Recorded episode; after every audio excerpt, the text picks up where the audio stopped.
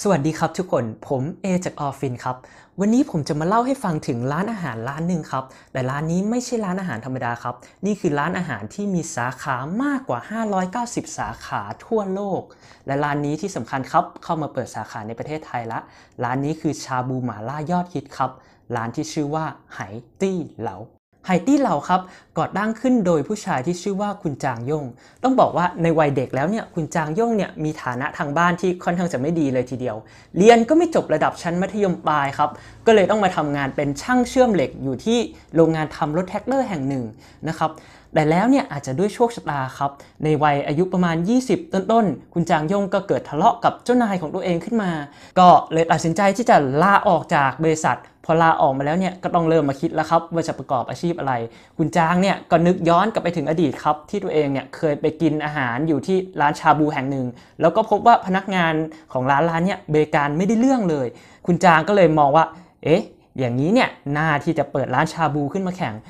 คุณจางเนี่ยก็เลยตตัดสินใจร่วมหุ้นกับเพื่อนครับ เปิดร้านชาบูแห่งแรกขึ้นมา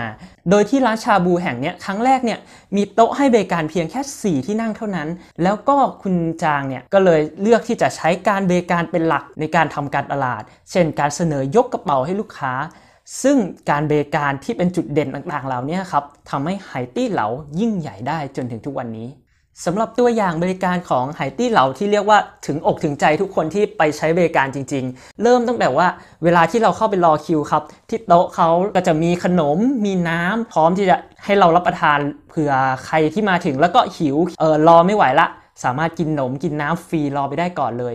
สาวๆครับครับมีบริการทำเล็บให้ด้วยครับหนุ่มๆครับมีบริการขัดรองเท้าให้ด้วย หลังจากนั้นครับก่อนรับประทานอาหารเนี่ย สำหรับสาวๆที่ผมยาวเนี่ยก็มีบริการให้ยางรัดผมนะครับสำหรับกันไม่ให้ผมของสาวๆเนี่ยจุ่มลงไปในหม้อซุปนะครับทีนี้เนี่ยระหว่างรับประทานอาหารไฮไลท์เลยเนี่ยที่ทุกคนมักจะสั่งกันก็คือเมนูที่ชื่อว่าบะหมี่กังฟูเขาก็จะมีพนักงานเนี่ยมาโชว์นวดเส้นบะหมี่สดๆ ให้ดูถึงโต๊ะเลยนะครับสำหรับสาขาที่เมืองไทยเนี่ยก็จะมีในส่วนของการแสดงระบำเปลี่ยนหน้ากากจีน เขาเอามาแสดงให้เราดูในร้านระหว่างที่เรากินเลย นอกจากนั้นครับสำหรับคนที่แบบขี้เกียจแกะกุ้งครับก็สามารถที่จะเรียกพนักงานประจำโต๊ะของเรา ให้มาแกะกุ้งให้เรากินก็ได้โดยที่บริการทั้งหมดที่พูดมาเนี่ยเขาไม่คิดค่าบริการก็คือพูดง่ายๆเขาไม่คิด service charge ของเราเลยแม้แต่บาทเดียว นี่คือบริการที่แบบ พูดง่ายๆว่าเป็นจุดเด่น แล้วก็เป็นจุดขายของไฮตี้เหล่าที่ทำให้คนเนี่ยยินดีที่จะรอคิวเขาเป็นวันๆ เรื่องรสชาติอาหารเนี่ยแต่ละคนก็อาจจะมองไม่เหมือนกันเนาะแต่เรื่องบริการเนี่ยผมว่าเป็นจุดเด่นที่โอ้โห หาใครเทียบได้ยากมากครับสำหรับร้านอาหารในปัจจุบันนี้ นอกจากนี้ครับ คุณจางหย่งเองเนี่ยก็ยังมีบริษัทอีกบริษัทหนึ่งก็คือบริษัทที่ชื่อว่าอีไห่โดยบริษัทนี้เนี่ยก็เป็นซัพพลายเออร์ในการจัดส่งตัววัตถุดิบต่างๆเนี่ยให้ไหตี่เลานอกจากนั้นครับตัวอีไห่เองเนี่ย ก็มีผลิตภัณฑ์ของตัวเอง ซึ่งเป็น product ที่ตอนนี้ต้องบอกว่าเป็นกระแสไวรัลในอินเทอร์เน็ตเหมือนกัน ก็คือมันจะเป็นตัวที่เรียกว่าชาบูหม้อไฟสำเร็จรูปนะครับ โดยที่ชาบูหม้อไฟสำเร็จรูปตรงนี้ครับคนกินเนี่ยก็แค่จะแกะส่วนผสมต่างๆเนี่ยทั้งหมดเนี่ยลงไปในถ้วย จากนั้นเนี่ยก็นำถ้วยตรงนี้เนี่ยวางใส่ลงไปในเเขาเรียกว่าตัวฮีทแพดนะครับแล้วก็เติมน้ำร้อนเนี่ยลงไปที่ตัวฮีทแพด สักพักหนึ่งเนี่ยฮีทแพดเนี่ยจะร้อนขึ้นมาจนถึงประมาณ 100 องศา แล้วเราก็ปิดฝารอประมาณสักสินาที หลังจากนั้นเนี่ยก็สามารถที่จะรับประทานได้เลย โดยที่ตัวหม้อไฟสำเร็จรูปตรงนี้เนี่ย ก็มีหลายรสครับรสดังๆ ก็เช่นรสซุปหมาล่ารสมะเขือเทศ หรือแม้กระทั่งตัวรสผักรวม แล้วก็ที่ผมว่าแปลกนะ ก็คือมีตัวที่เป็นข้าวแกงกะหรี่ แล้วก็ข้าวเนื้อตุ๋นด้วยนะครับสำหรับราคาขายเนี่ยก็ขายอยู่ที่ประมาณสัก 40 หยวนนะครับหรือประมาณ 200 บาท ก็ถือว่าไม่ถูกไม่แพง ก็ใครที่ยังไม่เคยลองแนะนำให้ไปลองดู ผมว่าเป็นอะไรที่แปลกดีนะครับเรามาลองดูในแง่ของผลประกอบการกันบ้างนะครับ ตัวไหตี้เหล่าเนี่ย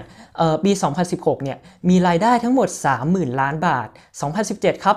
41,000 ล้านบาท และ 2018 66,000 ล้านบาท มีกำไรครับ ปี 2016 อยู่ที่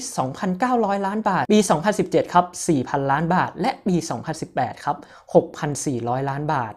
โดยถ้าเราสังเกตครับ เราจะพบว่าตัวกำไรเนี่ยของไฮตี้เหล่าเนี่ยเติบโตเพิ่มขึ้นเท่าตัวทุกๆปี หากเราเปรียบเทียบกับเชนร้านสุกี้ที่ใหญ่ที่สุดในประเทศไทยของเราเนี่ยก็คือตัวร้าน MK เนี่ยก็จะพบว่าตัวร้าน MK ของเราเนี่ยมีรายได้ในปี 2018 ครับ อยู่ที่ 17,000 ล้านบาทกำไรอยู่ที่ 2,500 ล้านบาท ซึ่งตัวรายได้แล้วก็กำไรเนี่ย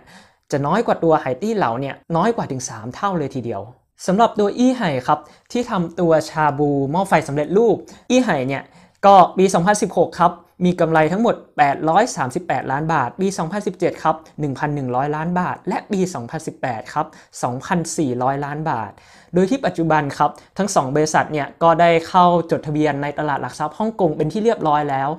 โดยที่ตัวบริษัทไหตี้เหลาครับมีมูลค่าหลักทรัพย์เนี่ยสูงถึง 7 แสนล้านบาท สูงกว่า MK ประเทศไทยเนี่ยถึง 10 เท่าเลยทีเดียว ในขณะที่ตัวอี้ไห่ครับมีมูลค่าหลักทรัพย์เนี่ยอยู่ที่ประมาณ 2 แสนล้านบาทนะครับซึ่งคุณจางย่งเองเนี่ยก็ถือหุ้นทั้ง 2 บริษัทเนี่ยอยู่ที่ประมาณครึ่งหนึ่ง โดยที่ปัจจุบันเนี่ยคุณจางย่งเนี่ยมีสินทรัพย์สุทธิทั้งหมดเนี่ยอยู่ที่ประมาณ 4 9 0 0 0 0 ล้านบาท แล้วก็เนื่องจากปัจจุบันครับคุณจางย่งเนี่ยย้ายสัญชาติมาเป็นคนสิงคโปร์เรียบร้อยแล้วนะครับทางนิตยสารฟอบครับก็ได้จัดอันดับให้คุณจางย่งเนี่ยเเป็นมหาเศรษฐีอันดับที่ 224 ของโลก และที่สำคัญครับคือรวยเป็นอันดับหนึ่งครับของประเทศสิงคโปร์สำหรับเคล็ดลับความสำเร็จของร้านไหตี้เหล่าที่ทำให้ยิ่งใหญ่มาจนถึงทุกวันนี้จนทำให้คุณจางย่งเนี่ยรวยประมาณเกือบ 5 0 0แสนล้านบาทในปัจจุบันเนี่ยก็ต้องบอกว่า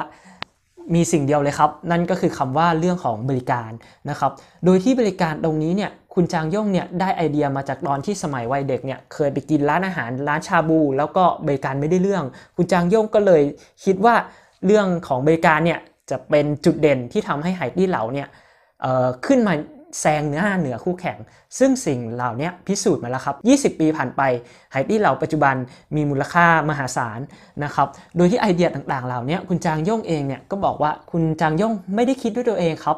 แต่ว่ามาจากพนักงานทั้งหมดนะครับ โดยที่ถ้าเราไปดูที่นโยบายของตัวบริษัทไหตี้เหล่าแล้วเนี่ยตัวบริษัทเนี่ยมีนโยบายที่จะแบ่งปันผลกำไรของแต่ละสาขาให้กับผู้จัดการสาขาครับมากถึง 3%เลยทีเดียว ซึ่งต้องบอกว่าค่อนข้างเยอะเลยทีเดียวนะคือเขามองว่าผู้จัดการสาขาเนี่ยเป็นคนที่อยู่ใกล้ชิดลูกค้านะครับแล้วก็เป็นคนที่จะให้บริการลูกค้าได้ดีที่สุด ไอเดียต่างๆเนี่ยควรจะมาจากพนักงานที่อยู่ใกล้ชิดลูกค้า ไม่ใช่มาจากตัวของเจ้าของคือคุณจางย่ง แล้วก็ตัวคุณจางย่งเองเนี่ยก็บอกว่าถ้าเกิดว่าแม้กระทั่งตัวพนักงานเสิร์ฟนะครับเสนอไอเดียต่างๆขึ้นมา แม้กระทั่งการให้ตัวยางรัดผมกับลูกค้าเนี่ยคุณจางย่งก็จะให้เงินรางวัลด้วย ซึ่งเคล็ดลับความสำเร็จเนี่ยผมคิดว่าสรุปได้ด้วยคำพูดเดียวของคุณจางย่งเลยครับ นั่นก็คือคุณจางย่งเคยพูดเอาไว้ครับ ว่าถ้าเกิดว่าคุณอยากได้ความคิดสร้างสารรค์เนี่ยคุณต้องปล่อยให้พนักงานเนี่ยเป็นคนคิดไอเดียด้วยตัวเองครับ แล้วคุณเนี่ยค่อยเอาไอเดียนั้นมาใช้ นี่คือเคล็ดลับการบริหารธุรกิจในยุคปัจจุบันครับ ความสำเร็จไม่ใช่มาจากความคิดของเจ้าของครับ มันต้องเกิดจากไอเดียของพนักงาน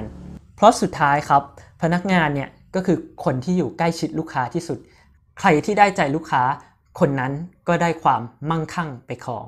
แล้วพบกันใหม่คราวหน้าครับกับ Bit Story ผม A. Orphin สวัสดีครับ